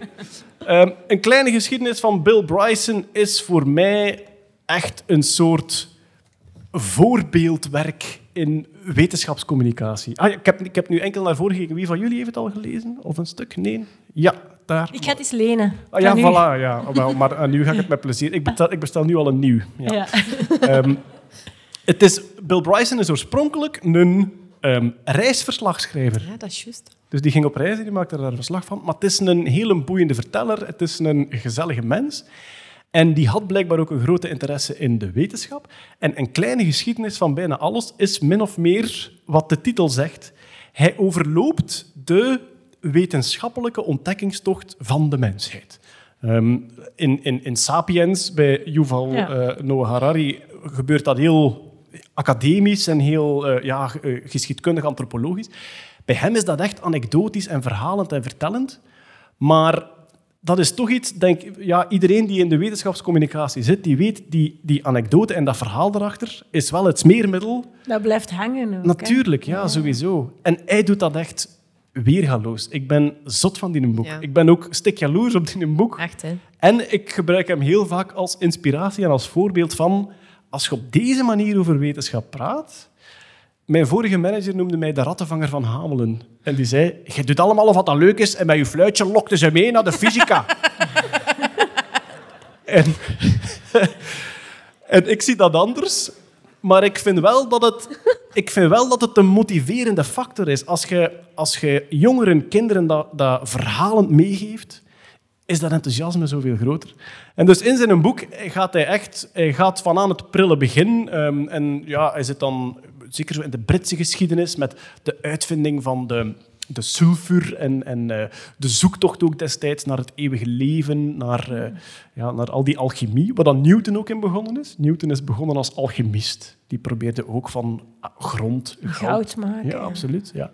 En dan komt hij meer in de recente wetenschappen. Er staan hele toffe verhalen in. Blijkbaar was ehm, geologie was ooit een hipster hobby. Als je rijk en hip wou zijn in, ik denk, Victoriaans Engeland, dan ging je in het weekend met een hamertje fossielen zoeken en die tonen aan elkaar. En heel die, ja, een keer dat die dinosaurussen ontdekt werden, was dat ook nog zoiets. En dat was dan om zodanig een prestigeproject dat ze allemaal zo schrikbarend mogelijke dino's wilden bouwen. En als ze de iguanodons gevonden hebben, die hebben zo'n scherpe duim, die hebben ze dan op die neus gezet. Dat zag er gevaarlijker uit. dus in Londen heeft er heel lang een iguanodon gestaan met zijn duim op zijn neus. ja. Wat mij ook eh, immens verwonderde vaak bij die boek is hoe recent dat heel veel kennis nog maar is. Echt, hè? Dat is, dat is Ja. Ik ongelooflijk. denk dat wij dat niet beseffen. Nee. Nee. Een, een paar voorbeelden voor mij die mij bijgebleven zijn. Het neutron is in de jaren 30 ontdekt. Als Einstein zijn relativiteitstheorie neerschreef, wist de mens niet dat het neutron bestond. Dat is, ik vind dat onvoorstelbaar. Ehm, de leeftijd van de aarde is ook pas ergens in de vorige eeuw is die berekend. Ja, daarvoor was dat allemaal bijbels en was dat 16.000 jaar oud. En het is pas ergens in de vorige eeuw dat er iemand aan de hand van isotopen beginnen kijken is van hoe oud is die aarde precies. En die is dan gekomen op die eh 4 miljard, denk ik, 5 miljard, zoiets. Maar een structuur van DNA, 1953. Maar ja, Allee, tuurlijk. mijn ouders zijn van 56, dat is één generatie. En Voilà. daar is zoveel op gebaseerd. Dat op toch- tijd of die hadden geen DNA. Echt. Dat, Ja. dat is eigenlijk- En ik ook niet dan. Eh, toch een beetje chance gehad daar. Ehm, hij vertelt ook het prachtige verhaal van Thomas Midgley. Ik weet niet of iemand Thomas Midgley kent. Thomas Midgley was een man en dat was een goed bedoelende ingenieur. En die wou eigenlijk de wereld verbeteren. Dat was echt een gedreven ingenieur. En eh, die werkte op de problemen van die tijd. Eén daarvan was eh, auto's efficiënter maken. Eh, de verbrandingsmotor. En ze hadden daar het probleem van de kloppende motor. Dus je hebt je cilinders. En als er een cilinder eigenlijk naar beneden moet gaan, maar die ontploffing gebeurt te vroeg, dan werkt die tegen en dan klopt de motor. Dan tikt. Wat had Thomas Midgley verzonnen? Als we daar lood in doen, gebeurt dat niet meer. Dus hij heeft het lood in de benzine uitgevonden. De wereld beter gemaakt. Voilà. Er was gigantisch enthousiasme. Iedereen begon massaal lood in de benzine te kappen. En dus eigenlijk door zijn uitvinding op een paar, ja, op een tiental, twintig jaar tijd, was er een soort massale loodvergiftiging. Van alle plekken waar veel met auto's gereden werd. En die mens was daar het hart van in. Die had echt zoiets van, ja, maar ja, ik had dat bedoeld en nu... Goed, we hebben gelukkig loodvrije benzine. En hij dacht, ik ga het goed maken. Ik ga aan een ander probleem werken. En een ander probleem toen was de onveilige koelkasten. Namelijk, koelkasten werkten op een soort gas dat heel ontplofbaar was. En dus daar vielen jaarlijks doden mee. Toen heeft hij de drijfgassen uitgevonden. Hier, jij moet toch altijd kunnen lachen met ingenieurs eigenlijk. Ja, maar ja. je niet plezant. Maar Thomas Midgley wordt wel eens de meest vervuilende man uit de geschiedenis genoemd. Dus eerst loodvergiftiging en dan het gat in de ozonlaag eigenhandig veroorzaakt heeft. Waar hij ook weer het hart van in was. Een tragisch figuur van, maar ik bedoelde het goed. En uiteindelijk ehm, heeft hij op latere leeftijd heeft hij een soort verlamming gekregen. En was hij gebonden aan zijn bed, maar dat kon hij niet echt hebben. Dus als uitvinder had hij een heel systeem gebouwd. Die had echt een ingenieus systeem gebouwd van katrollen. Hij had, hij had veel te weinig spierkracht. En met katrollen kon hij zijn benen zelf uit zijn bed heffen en zichzelf rechtop zetten om aan zijn werktafel te werken. In dat systeem is hij gestikt. Dus... ehm, het, is een soort tragische levensloop van Thomas Midgley. Ehm, misschien niet het vrolijkste hoofdstuk uit het boek. Eh, maar het zijn dat soort verhalen die, die Bill Bryson bijna overal weer, weer terugvindt. Ehm, eh, en wacht ze, eh, ik ga eens kijken op mijn lijst. Ja, er is eentje, en dat gaat dan over die, die recentheid van bepaalde ontdekkingen. Er is eentje waar ik eigenlijk elke keer kippenvel van krijg, en dat is Hubble. Dat is Hubble die de, ehm, ja, die de sterren observeert. Dat is nog zoiets.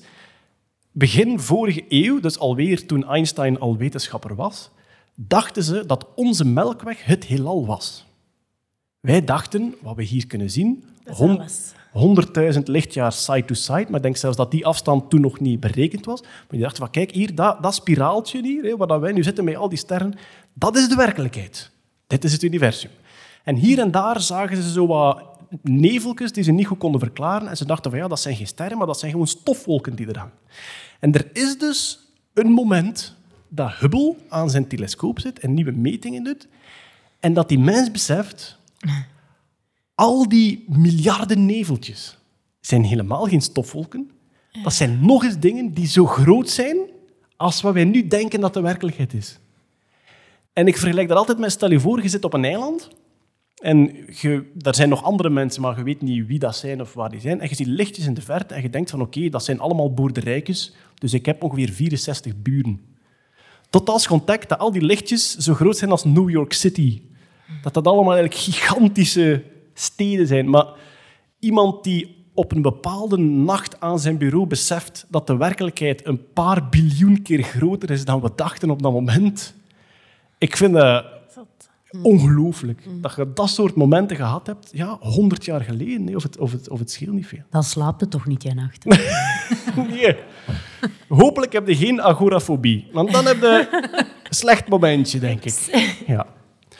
Maar dus kijk, een kleine geschiedenis van, van eh, bijna alles. Ik eh, raad het iedereen aan. Ik raad het ook mensen aan die willen beginnen in de science communication, in de wetenschapscommunicatie. Zeggen van, kijk, lees dat boek nu eens. Eh, dat geeft voor mij een heel goed beeld hoe dat je en verhalend anekdotisch bent en toch de inhoud opzoekt.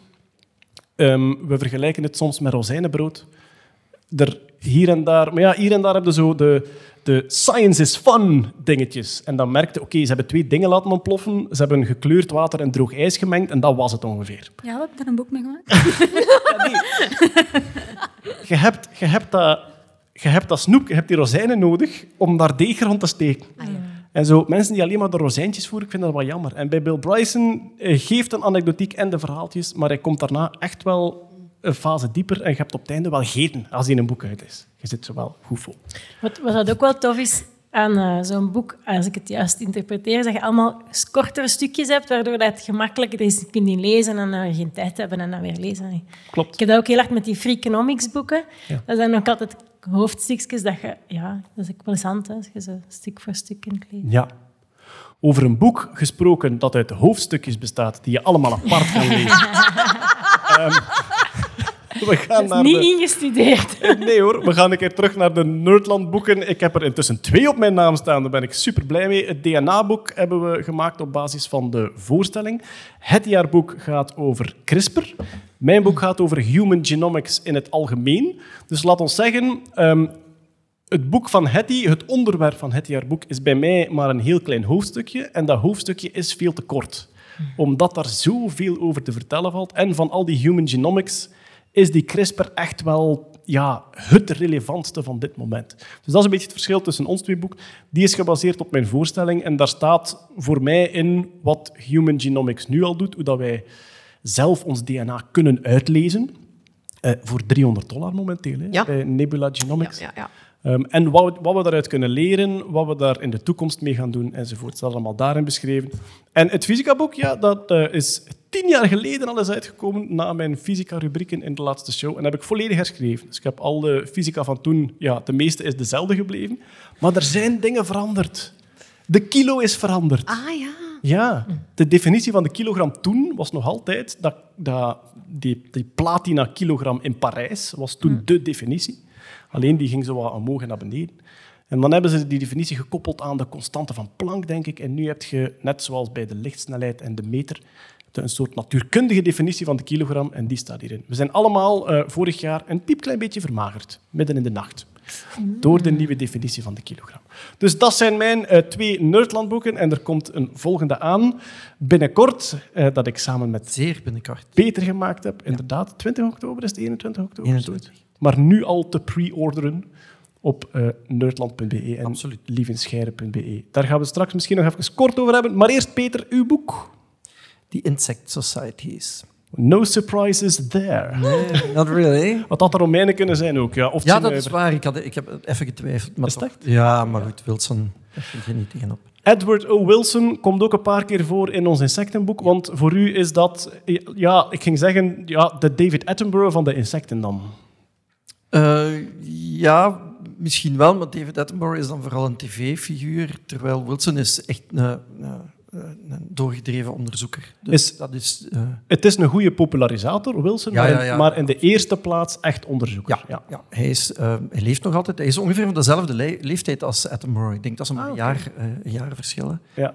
Ehm, hij is begonnen als hele jonge gast met, met in, in de, de natuurgebieden rond waar hij woonde te gaan, ja, gelijk elke jongen eh, van, van zes, zeven jaar, gewoon kikkervisjes gaan, gaan vangen en, en wat is het, en vlinders en zo. En hij is eh, begonnen met vliegen, maar eh, het probleem was dat in de nasleep van de Tweede Wereldoorlog werden die ins- insectenspeltjes die moesten uit Tsjechoslowakije komen. En door, ja, oké, door de gevolgen van de oorlog kwam die niet meer tot in de Verenigde Staten. Die kon je niet meer bestellen. Dus hij moest iets anders zoeken van beesten die je niet moest opspellen, die je gewoon op alcohol kon bewaren. En hij herinnerde zich dat hij een paar jaar daarvoor ergens zo een boomstronk had opgehoffen en daar zat een kolonie gele, dikke mieren onder die allemaal naar citroen roken. En dat had zo'n indruk gelaten. Hij zei, ik ga met mieren beginnen. En dat heeft de hele biologie veranderd. De hele biologie vanuit de Ja, mieren. van, ja, in die zin, van, eh, hij is dan begonnen met, met echt als mier een taxonoom, dus dingen beschrijven en klassificeren van oké, die mieren horen daarbij, die mieren horen daarbij, dat is dat geslacht, dat is, dat, dat is die soort. Maar is zich ook gaan toeleggen op hoe zitten die sociale insecten in elkaar. En daar komt de Insect Societies dan aan te pas. Ehm, de eerste die dat ooit gedaan heeft, was eh, ook een Amerikaanse onderzoeker. Dat was William Morton Wheeler. Dat was einde 19e eeuw, begin 20e eeuw. Maar dat was, oké, dat was al, al redelijk oud toen. Dat, heel die wetenschap was toen al een beetje gedateerd. En hij heeft toen een eerste, hoe zal ik zeggen, een compilatie gemaakt van, goed, insecten, gemeenschappen, sociale insecten, hoe zit dat in elkaar? Waar komen die vandaan? Hoe is, dat, hoe is die eusocialiteit, want zo heet het dan, hoe is dat geëvolueerd? Volgens welke paden is dat gegaan? En, en hoe zit heel dat systeem in elkaar? Eh, waarom heb je kasten? Hè? Waarom heb je een koningin en mannetjes en werksters? Hoe komt het dat sommige soorten werksters hebben van verschillende afmetingen?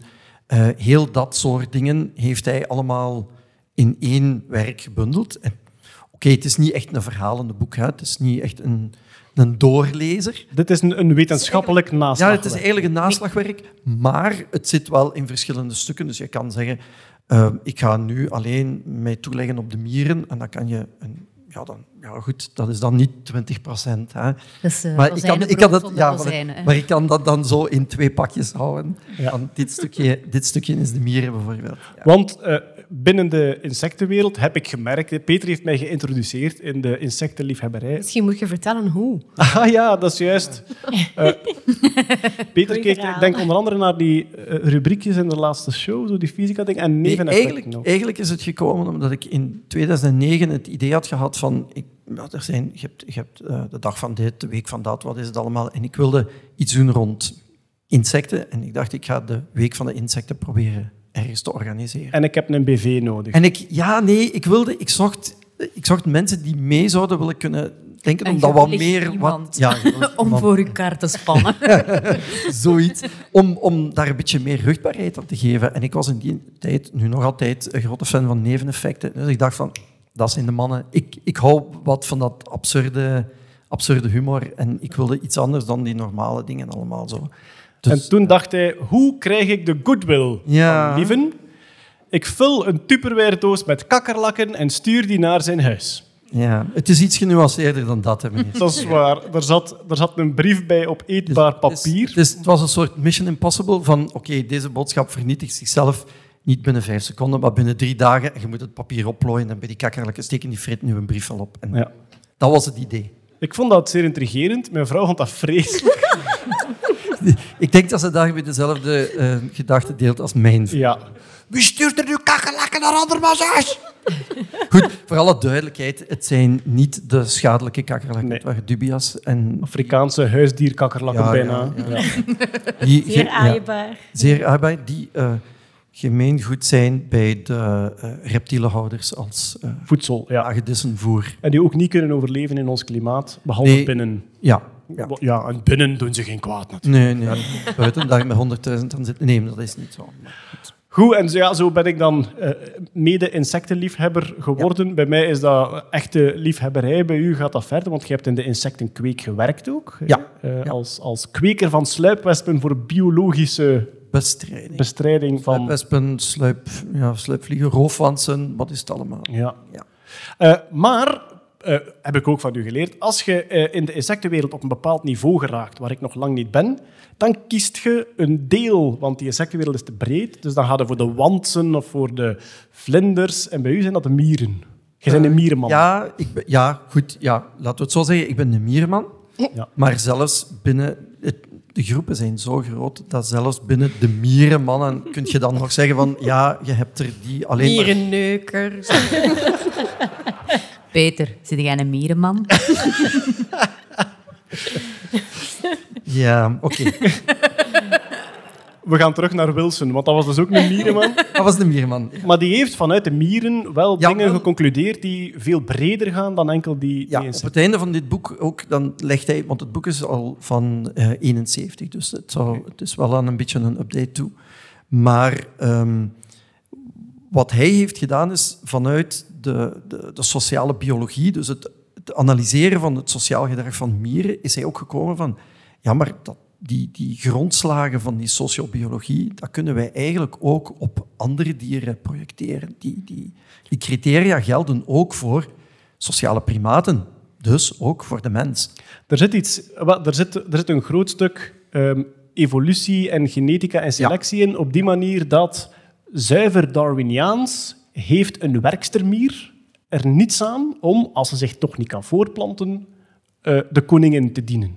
Ja, En maar Wilson, Wilson had dan eigenlijk de theorie, omdat ze verwant is aan de eh, mieren die geboren worden, heeft ze, ja, Ja, eigenlijk, eigenlijk is het principe, want niet alleen Wilson, maar ook Hamilton heeft daar eh, onderzoek naar gedaan in de jaren 60. En eh, het gaat er eigenlijk om dat je hebt een bepaald gen of je hebt een bepaalde genetische voorbestemdheid om je meer altruïstisch te gedragen, ja dan nee. En stel dat je bijvoorbeeld een, een, dat gen zou hebben in een, ik zeg nu maar bijvoorbeeld in een kudde koeien.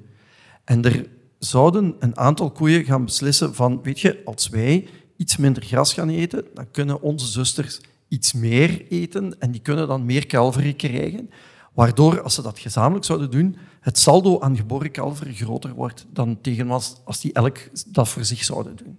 Dus vele familieleden die genetisch verwant zijn, zijn soms beter dan één iemand die Ja. veel meer Of, verwant is. of bijvoorbeeld, je zegt, we hebben, we hebben een gezin, daar heb je vijf zussen.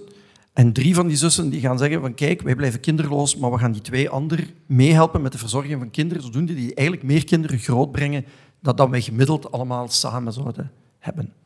Maar da- daar zit ook Ja. dan een soort wiskunde achter. Daar zit een wiskunde achter. Vanaf Ja. wanneer dat, dat een voordeel heeft. Ja. En nu ehm, is het zo dat door het feit dat bij de mieren, wespen, bijen, dus bij de hymenopteren, is het zo dat eieren die niet bevrucht zijn, worden mannetjes. En eieren die wel bevrucht zijn, worden vrouwtjes. Dat heet eh, haplodiploïdie, heet dat. En zij hebben uitgerekend dat dat systeem ervoor zorgt dat bijvoorbeeld altruïsme zich veel sneller, dus sociaal gedrag zich veel sneller in zo'n populatie of in die, in, die, in die orde zich kan verspreiden.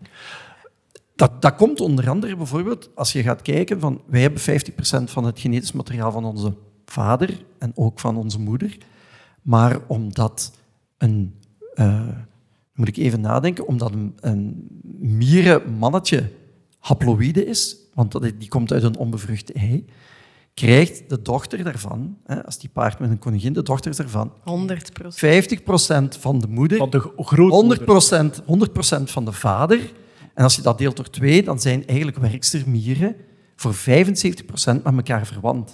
Er komt een eh, rekenblaadje straks er iedereen. Ja, maar ik heb, ik, moet het zelf, ik heb het daar straks zelf nog weer eens even moeten uitdenken. Maar dat betekent dat eigenlijk eh, sociale insecten eigenlijk geprogrammeerd zijn om meer zussen te gaan kweken en er dus voor te zorgen dat hun moeder meer van hun eigen zussen gaat, gaat grootbrengen. En daardoor krijg je die grote kolonies. Je hebt daarnet vernoemd eh, mieren, bijen en wespen. Dat is ook iets wat ik van Ja. u geleerd heb en wat een hoofdstuk is eh, in ons insectenboek. Klopt. Mieren, bijen en wespen zijn eigenlijk hetzelfde. Het zijn allemaal wespen. Dus mieren zijn wespen zonder Zonder vleugels vleugels. en bijen zijn wespen die vegetarisch geworden zijn. Ongeveer zoiets, ja. Ja, ja, ja. ja, ja dat is waar. Dus eh, concreet, die komen van één voorouder allemaal. Die komen van één voorouder. Eén, hij staat, ze staat trouwens, eentje van die voorouders staat hier trouwens op de foto. Dat is eh Sphecomyrma frey. Dat is Ah, een- die. Ja, die. Ja. Ego, gelijk dat we zeggen. Spheco. Spheco. De svekke. En ehm, dit, is, dit is een fossiel in Barnsteen. En dit insect vertoont zowel ehm, kenmerken van primitieve wespen als van mieren. Dus daar, daar zie je eigenlijk al de overgang tussen de beide. Maar dus het feit dat die op dezelfde manier in groep leven, behalve dan solitaire bijen en solitaire wespen, Ja. dat die in dezelfde vorm in groep leven, dat is eigenlijk ontstaan voor die afgesplitst zijn van elkaar dan? Nee, nee, nee, nee. De afsplitsing is, is, is eerder gebeurd, maar die eusocialiteit is op verschillende eh, tijdstippen in de evolutie eh, tevoorschijn gekomen. Ja. Dus dat is onafhankelijk van elkaar gegroeid. En dat is een van de redenen waarom ze zeggen van kijk, het feit dat die haploïd, haploïd, dip- haplodiploïd zijn, heeft dat eigenlijk gepromoot dat dat in die verschillende takken is eh, tevoorschijn gekomen. Bij bijen bijvoorbeeld zou dat acht keren eh, gebeurd zijn. Ah, het ontstaan van kolonies. Ja, het ontstaan van eusocialiteit. Ja, oké. Dit is een redelijk wetenschappelijk naslagwerkboek, maar Wilson heeft ook heel populariserend Ja, geschreven. ja. Hij, heeft, ehm, hij heeft er twee geschreven die een Pulitzerprijs hebben gewonnen, dus het is niet zo de eerste de beste. Ehm, de Ants, dat heeft hij samen met eh Holdubler, dat is een Duitse eh mierenonderzoeker. Eh, dat is, maar dat is echt een dikke turf en dat is nog wetenschappelijker dan dit. En dan heeft hij daar een, hoe zal ik zeggen, een soort verhalenbundel uitgedistilleerd en dat heet dan Journey to the Ants. En dat is de aanrader voor wie gewoon wil instappen. Ja, absoluut. En dat gaat dan over eh, bepaalde soorten mieren die ze dan gevonden hebben. ehm, en wie dat dan heeft gedaan en hoe dat is verlopen. Dat zijn al die, die beschrijvingen van die expedities en zo. Ja. Dat, dat, allee, ja, dat is iets meer verhalender en dat is leuker om te lezen. Ja. Ons insectenboek komt ook Ja. uit Dat binnenkort. kunnen we nu nog niet laten zien, natuurlijk. Nee, de cover wel. Die, de cover die wel, ja. verschijnt achter ons. Ehm, ja, wij hebben ervoor gekozen om geen structurele introductie in de entomologie eh, uit te geven. Nee. Ik denk ten eerste dat we daar niet de meest beslagen mensen voor Nee, dat zijn. klopt ook. Ja. Maar waar dat jij heel goed in bent, dat is de, de zotte verhalen uit de insectenwereld halen en die rondvertellen. En dus die hebben we proberen bundelen. Het is een bloemlezing. Er staan allerlei verhalen in. Ja, toen dat, Bloemlezing. Oh, zo vijf was ik nog niet. Dankjewel. Ga ik onthouden. maar ehm, toen... eh, wacht, waar zat ik nu? Ja. Bloemlezing. Sorry, ik had een bloemlezing. Ja, voilà. Eh, ja, je, hebt heel veel van die verhalen verteld aan mij. En vroeger dacht ik, zoals heel veel mensen, dat de insectenwereld dat dat één grote saaie kudde zwarte beestjes was. En sommige, sommige steken en sommige niet. En dat was het ongeveer. Tot als gemerkt de manier waarop dat die leven, voortplanten, eieren leggen, elkaar de duvel aan doen. Dat vooral. Het is een en al speltheorie. Hè? Mekaars eten, pieken, eieren leggen en mekaars rupsen, parasiteren op parasieten, wonen in elkaars achterlijf. Echt waar, de bold en de beautiful is Ja. niks Nee, tegen. absoluut. Hè? Ik noem het Game of Thrones in de struiken. Ja, maar dat is het ook. Hè? Ja, Dat is echt waar. Als je, als je, als je leest wat er onder je neus gebeurt van, van bedriegerij en ook allianties die gemaakt worden. eh, lieve heersbeestjes willen bladluizen komen opvreten. En mieren beschermen ze daartegen, omdat ze dan suikerwaterdruppels van die bladluizen krijgen. Dat soort Dat is een pis. Dus eigenlijk. bladluizenpis drinken ze, ja, voilà, inderdaad.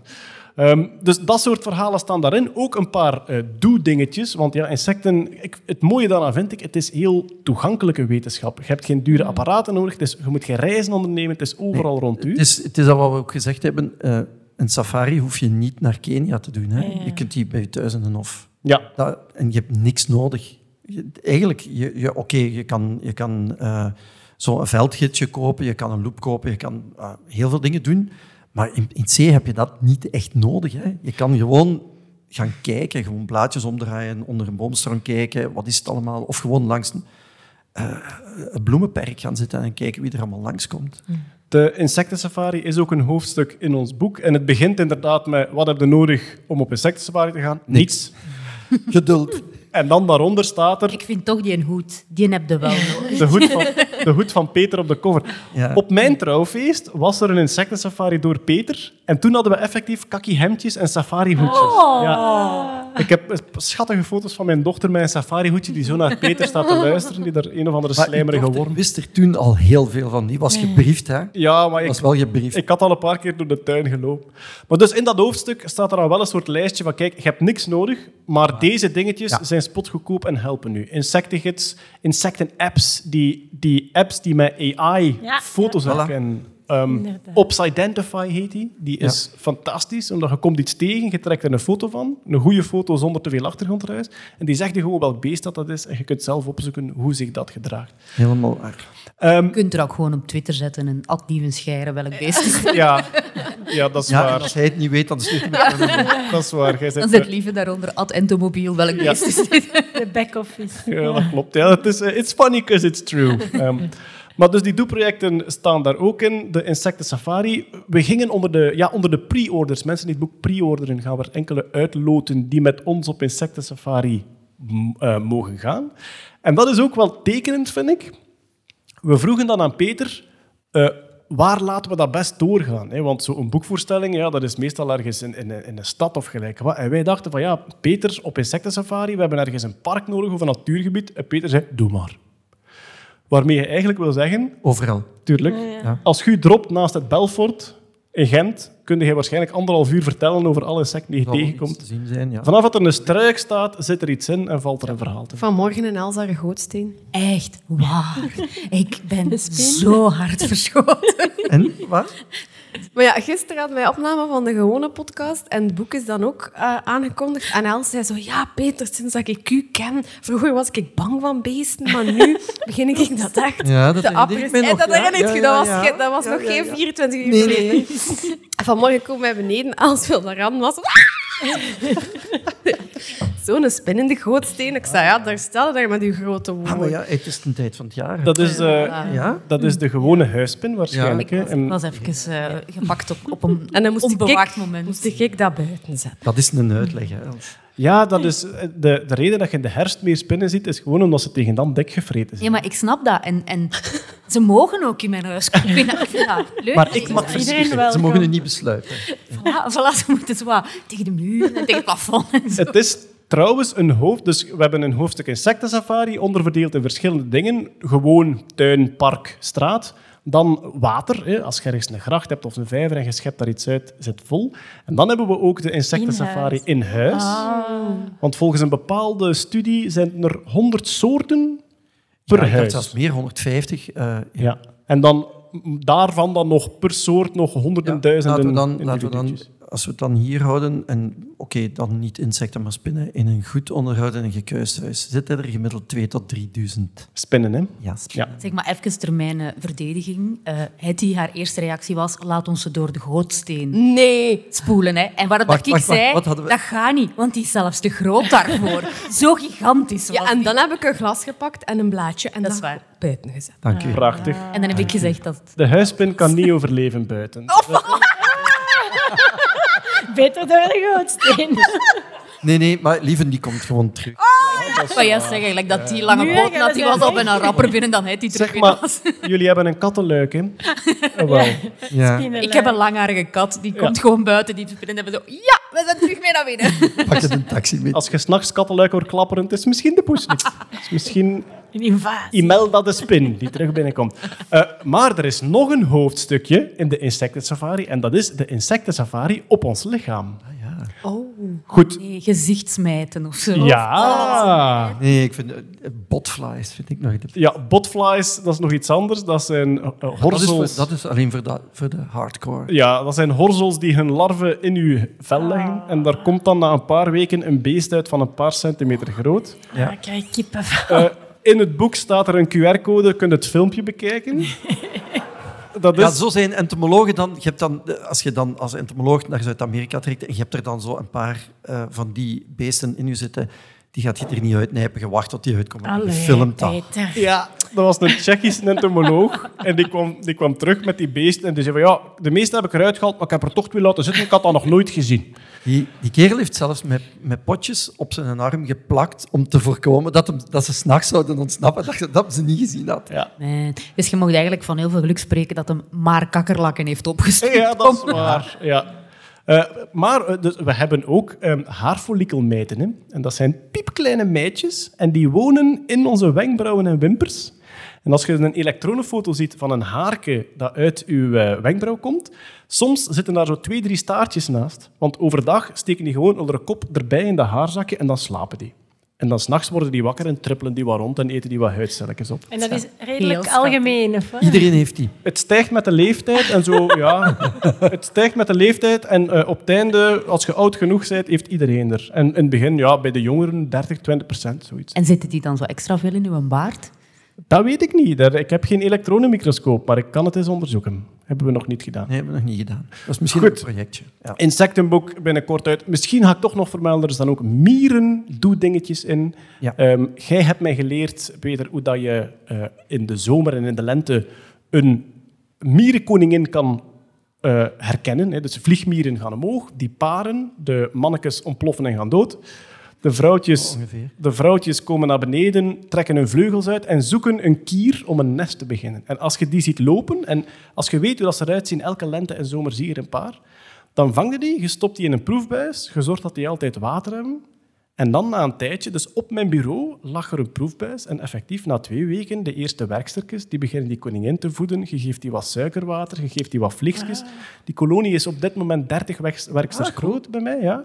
Eh, ik hoop dat ze nu verhuizen naar een groter nestje. En dan moeten die in winterslaap gaan ook, denk ik. Maar dan moet ik nog eens Nee, je moet dat eigenlijk niet doen. Dat, hoeft, dat, dat is aan te raden. Maar het kan er zonder, maar dan gaat die kolonie minder lang leven. Maar goed, eh, stel dat het, het record is 29 jaar, dus Oeh. Ja, oké. Staat allemaal in het eh, insectenboek en dat komt uit eh, 20 oktober was het, hè? 21. 21 oktober. Mijn vrouw haar boek is 20 oktober. Je weet wel, oogst door zinfolders. En dan gaan we nog eens naar Els. Els, eh, welk non-fictieboek ben jij aan het lezen? Eh, bij mij is het eh Brain Cuttings geworden van Carl Zimmer. Carl Zimmer ken ik zeer goed als, ja, durven we zeggen, een van de beste wetenschapsjournalisten ter wereld. Ik denk het wel, hè. Hij werkt voor New de Times. New York Times, Discovery Magazine, denk National Geographic ook. Af en toe te horen in de Radiolab podcast. Eigenlijk opgeleid als eh, Germanist. En Is dan, dat? Ja, en dan journalist geworden. Maar een eh, zeer grote interesse in wetenschap. Ook een zeer heldere, analytische Echt, geest Ja. en de gave van het woord. Hij schrijft er zeer goed over en ja, ook wel voor de meerwaardezoeker. Het is, er hangen geen bal- balkjes en lintjes aan. Het, het gaat hem echt over het onderwerp zelf. Ja. Ja, ah, wel. Dus ja, ik ben er dus nog niet volledig door. Ik heb nog een eindje te gaan, wat ook leuk is, want het is een heel leuk boek. Ehm, maar wat ik heel tof vind, is... Het gaat uiteraard over het brein, over ons, ons, onze hersenen. Ehm, maar het gaat daar heel uiteenlopend over. Eh, het is echt een, een, een soort van, wat, dat, wat Marianne daar straks ook, denken over uzelf, denken over uw eigen denkprocessen, denken hoe ehm, de mechaniek in uw hoofd in elkaar zit om tot dingen te komen. Ook zo soms ehm, fouten in ons denkproces aanhalen, als in, wij denken vaak aan ons hoofd als aan een soort van computer waar dat we van alles insteken en dat doet er dan dingen mee en dat zorgt dan via onze eh, ledematen en zo dat, we, dat wij daar dan weer reacties op geven.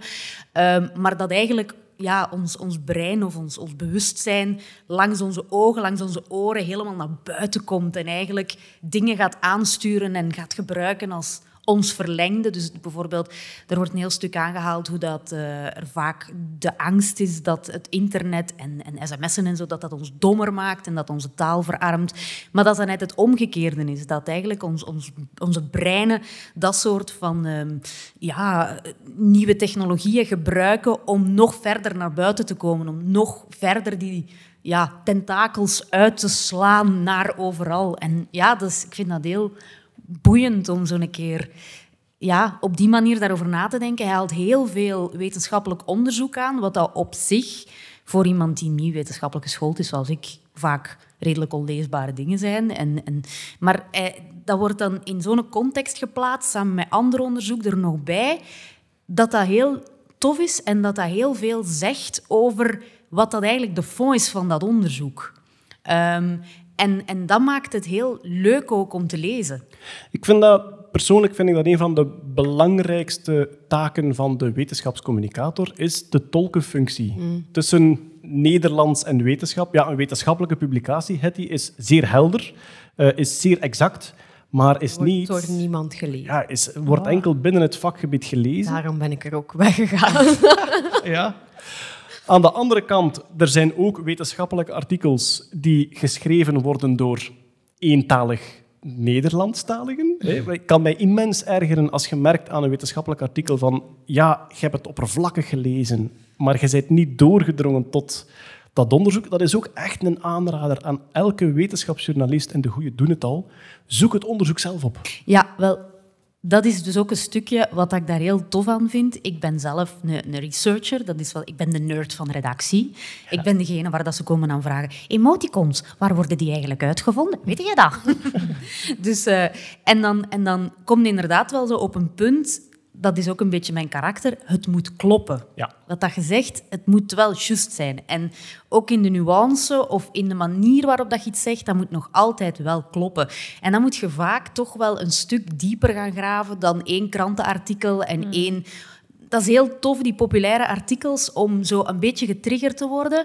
Maar hoe vaak dat ik achter iets aanga en dat je denkt van... Amai, zo'n zot verhaal. En dan lezen wat dat erachter zit en denk je... Maar dat is helemaal niet zo zo... Allee, Tuurlijk. of dat is veel gemakkelijker te verklaren, of dat is gewoon helemaal niet zo super spectaculair. Want de meeste dingen zijn gewoon niet zo super spectaculair. Als ze verkeerd beschreven worden, dan valt dat tegen, inderdaad. Maar Carl Zimmer is, is een eh, topvertaler hè, wat dat betreft. Ook omdat hij zoveel vakgebieden bestrijkt. Eh, nu is het neurologie. Hij doet heel veel over parasieten. Hij heeft een boek over genetica geschreven. Ja. Ze heeft haar moeders lach. She has her mother's love. Ja. En eh, het boekje dat ik van hem gelezen heb is A Planet of Viruses. Dat heb ik jaren terug al gelezen. Dat, ja, virussen en hoe ze werken. Redelijk is- actueel. Ja, wel. Hij heeft het ook op zijn Twitter-account heeft hij het terug bovenaan gezet. Maar virussen en hoe ze werken, dat is zo intrigerend, omdat ja, een virus leeft eigenlijk niet. Dat is, dat is kleiner dan een cel, dus dat heeft geen celwerking. Dat is een propje eiwitten Nee, met... op je, Wat, eh, op je DNA. Voilà, propje DNA met eiwitten er rond. Ja, klopt. Ik geloof dat Carl Zimmer het omschreven heeft als eh, bad news wrapped in protein. het, is iets, het is iets dat binnenkomt en eigenlijk is dat gewoon de DNA-instructie voor je cel om Kopieën. te bouwen van het virus. En dat is alles. Het is een blad papier waarop staat, kopieer mij. En toen dat ik zag dat Carl Zimmer daar een volledig boekje over had, A Planet of Viruses, heel dun boekje, heel leesbaar, maar zo'n eye-opener van de variatie van virussen die er zijn. Virussen die op bacteriën zitten. Ik denk zelfs virussen die in andere virussen gekropen zijn. Ehm, virussen die bijna groter zijn dan, niet, ja, niet dan een cel, maar Dan groter zijn. bacteriën, zeker. Oké, ja. Dus je hebt een propje eiwitten met DNA in en dat is groter dan een heel klein celletje van iets anders. Ja. En dan de vraag, hoe is dat in godsnaam ontstaan? Nu is het duidelijk dat dat voort, zich voortplant. En, In een Chinees lab, hè, zeg. ja, inderdaad. Ja. Dat is niet waar, hè. Hetty heeft gezegd, ja, krantenkop, halen. Dat halen we er gewoon tussenuit. Ja, ja, voilà. Dus eh, ja, ik ben zeker een grote fan van, van Carl Zimmer. En nu gaat het echt over het brein en de opbouw van ons brein. Ja, ja, ja. En, en de manier waarop dat we, dat we, dat we het gebruiken eigenlijk. Ja. Hè. En, en, Ja. ehm, nu, het is ook zo dat ja, ik ben dus ik ben geen wetenschapper van opleiding. Ehm, maar ik ben wel een hele, hele fervente podcastluisteraar. En dat is ook waar dat ik hem heb ontdekt. Dus bij Radiolab, maar ik heb hem ook nog op een paar andere plekken. Want hij, ja, hij komt zijn verhalen heel veel vertellen. Misschien voor mensen die Radiolab niet kennen, voor Die mij... bestaan toch niet? Wie kent dat niet? Wie kent Radiolab niet? Ja, oké, voilà. die die moeder zijn er wel. Ah, toch wel, toch wel. Maar dat is ook wel heel oké, want dat is inderdaad in een bepaalde community is dat heel gekend. Dat is een podcast van eh, een New Yorkse openbare radio, NPR en National Public Radio in Amerika. Ehm, en die bestaan ondertussen 15 jaar, Zou kunnen, ja. Ja. dacht ik zoiets dat was. Ehm, en, en zij maken... Zij proberen wetenschap, of dat was toch oor- oorspronkelijk hun, hun ding, wetenschap duidelijker te maken en tot bij de mensen te brengen. Dus zij Ook brengen verhalend. de verhalen Ja. van de wetenschap. Ehm, waarom dat, dat ook bijvoorbeeld in, in, in, in audiokringen, in, in mensen die met radio bezig zijn, ook enorm veel beluisterd wordt, is omdat zij dat op een geniale manier in elkaar steken. Geluidsmontage is Ja. Ja, uniek. dus de, Ja. de manier waarop dat zijn verhalen produceren. eh, ze gebruiken ook heel vaak zo... Ja, bijvoorbeeld iemand komt binnen en zegt gewoon van... Ah, mag ik hier gaan zitten? Oh, die stoel kraakt een beetje. Dat zit er allemaal in. Dat geeft zo heel veel sfeer, heel veel... Dat maakt dat heel schoon. En van inhoud ook ontzettend boeiend. Ik Ja. heb voor de eerste keer van CRISPR gehoord, bijvoorbeeld in een Radiolab Ja, aflevering. Ja. ik ook. Ik ook, ja. Ik denk de beste podcast ter wereld, Ja. denk ik. Nee, dat zijn wij, hè. Ja, maar ja. Ah, nee. Ja, maar daar hebben we... Ja, daar hebben we En daar heb ik bijvoorbeeld ook die Oliver Sacks, waar ik het daar straks over had, die heb ik daar ook leren kennen. Dat was Ja. een ongelooflijke verhalenverteller in het echt. Ehm, Oké. ja, dus een toptip voor iedereen die het nog niet eh Zeker volgt. wel, ja. Eh, misschien om af te sluiten nog over Carl Zimmer. Wij waren een paar maanden geleden, Hetty, gigantisch onder de indruk van een artikel van hem in de New York Times. hè. Ja, hij had eigenlijk de sequentie van het nieuwe coronavirus, SARS-CoV-2, had hij echt ja, zo letter voor letter en stuk per stuk eh, ja, ne- neergeschreven. Zo bijvoorbeeld AU. eh, Het is een RNA-virus, Het is een? RNA, dus Ja. het is geen T, het is U. En dus al die, die vier lettertjes achter elkaar. Oké, dat codeert voor dat eiwit en dat doet dat in het virus. Volgende, dat zo stap voor stap. Had hij dat. Fantastisch. Fenomenaal. Ook dus de, de, eigenlijk het 3D-model Ja. van het eiwit dat door dat stuk DNA gevormd werd. RNA. Waar, ja, RNA inderdaad. Ja, waar, waar dat dan zat op de mantel van het virus of elders. Welke functie dat dat had, eh, wat ze daarvan vermoeden. En dat is eigenlijk bijna diepgaander dan wat je van een wetenschappelijke publicatie zou verwachten. Maar door de layout en door de taal was het voor... Ik moet wel zeggen, je moet wel al geïnteresseerd zijn. Ja. Want het is, het is niet... Ja, allee, ja, dat is voor ons. Voilà. Maar allee, ik vond dat alweer een, een van de beste Geniaal. wetenschappelijke artikels van het voorbije jaar, eh, denk ik dan. Goed, eh, Els, jij werkt achter de schermen bij Nerdland, steeds meer aan de microfoon, hè, omdat dat ook gewoon zo prachtig klinkt.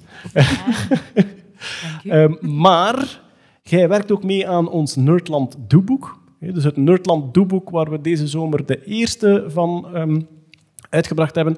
Dat is een beetje, ja, wij horen rond bij alle podcasters en bij Henk Rijkaard, die toch ook in de Nerdland-periferie zit, horen wij rond wat zijn toffe projecten om te doen.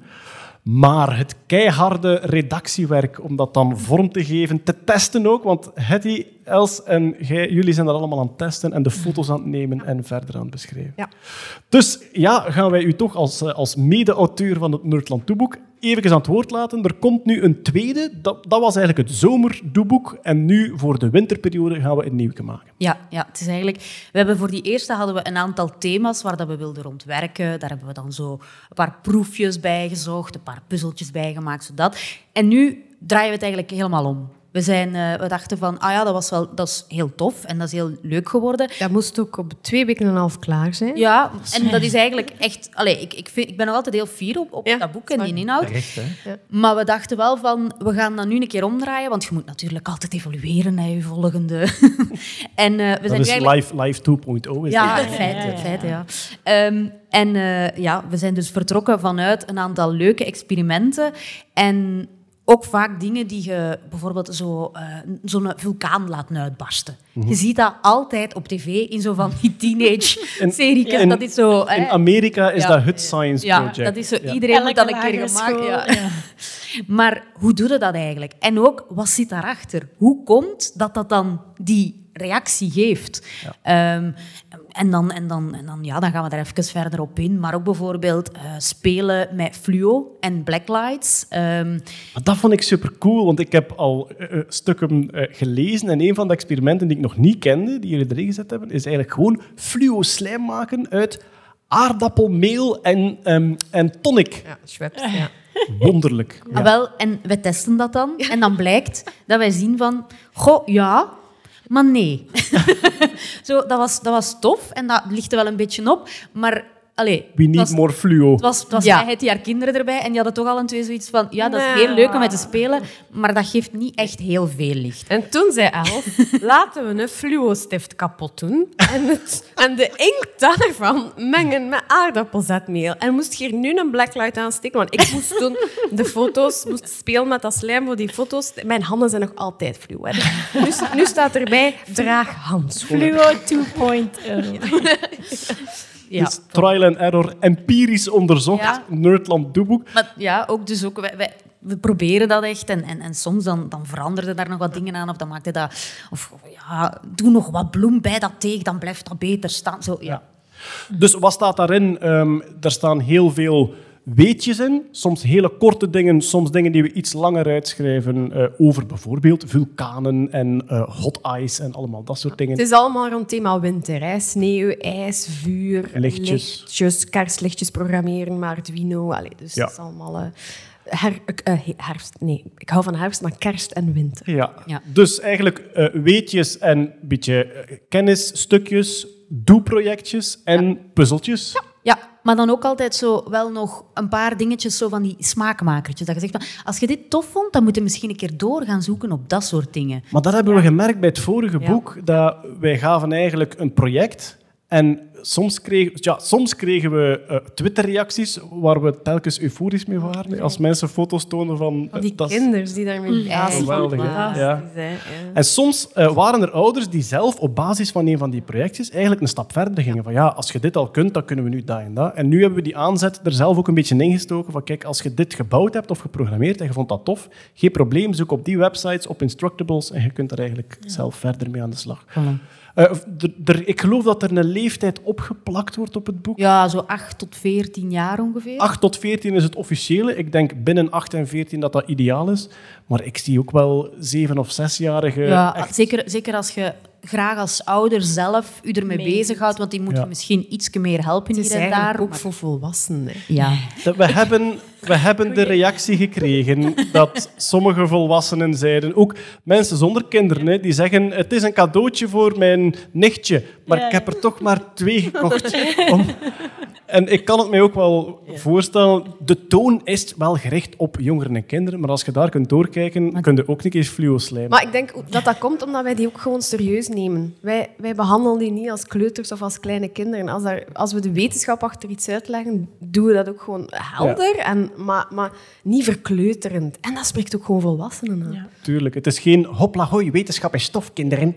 Ehm, En ik moet nu zeggen, zo op je keukentafel een vulkaan bouwen en die dan laten uitbarsten, dat is wel gewoon ook keileuk. een, soort godcomplex nog. eh, de- Maar nee, gewoon zo, zo, dat, zo van dat blauw smurrie dat daar dan zo ineens uitspuit. Dat is gewoon, ja, dat is gewoon heel leuk. Oh, wacht, ik zie een, ik zie een crossover komen. Ja, ja, fluo. Je koopt ons insectenboek, je start een mierenkolonie, Ah, je bouwt daar een Vesuvius naast, Peter is niet akkoord. je stopt ze in kleine Romeinse harnasjes en dan met een soort David Attenborough-stem. Op deze vreselijke ochtend Little do they know. lopen de mieren onbezorgd naar hun suikerwater. En dan kunnen dat met de deepfake voice van David Attenborough hè, laten we commentariëren. Ah, super. Maar ze weten niet dat Elschot slecht gezind is. Bam, bam, bam. Jullie hadden maar meer offers moeten brengen. Goed, daarmee zijn we rond. Eh, We hebben allemaal onze boeken voorgesteld, zowel onze zelfgeschreven boeken als die die we wilden aangeven. Dat was het voor vanavond. Wij gaan straks nog signeren, dat is hier vooraan. Dus als iemand een handtekening wil, dan gaan wij daar zitten. En ik dank natuurlijk iedereen die hier aanwezig was. Marian, Hetty, Veel plezier. Peter en Els. En jullie allemaal heel erg bedankt om in deze omstandigheden toch tot hier te komen. Tot de volgende keer, merci. Yay. Mm.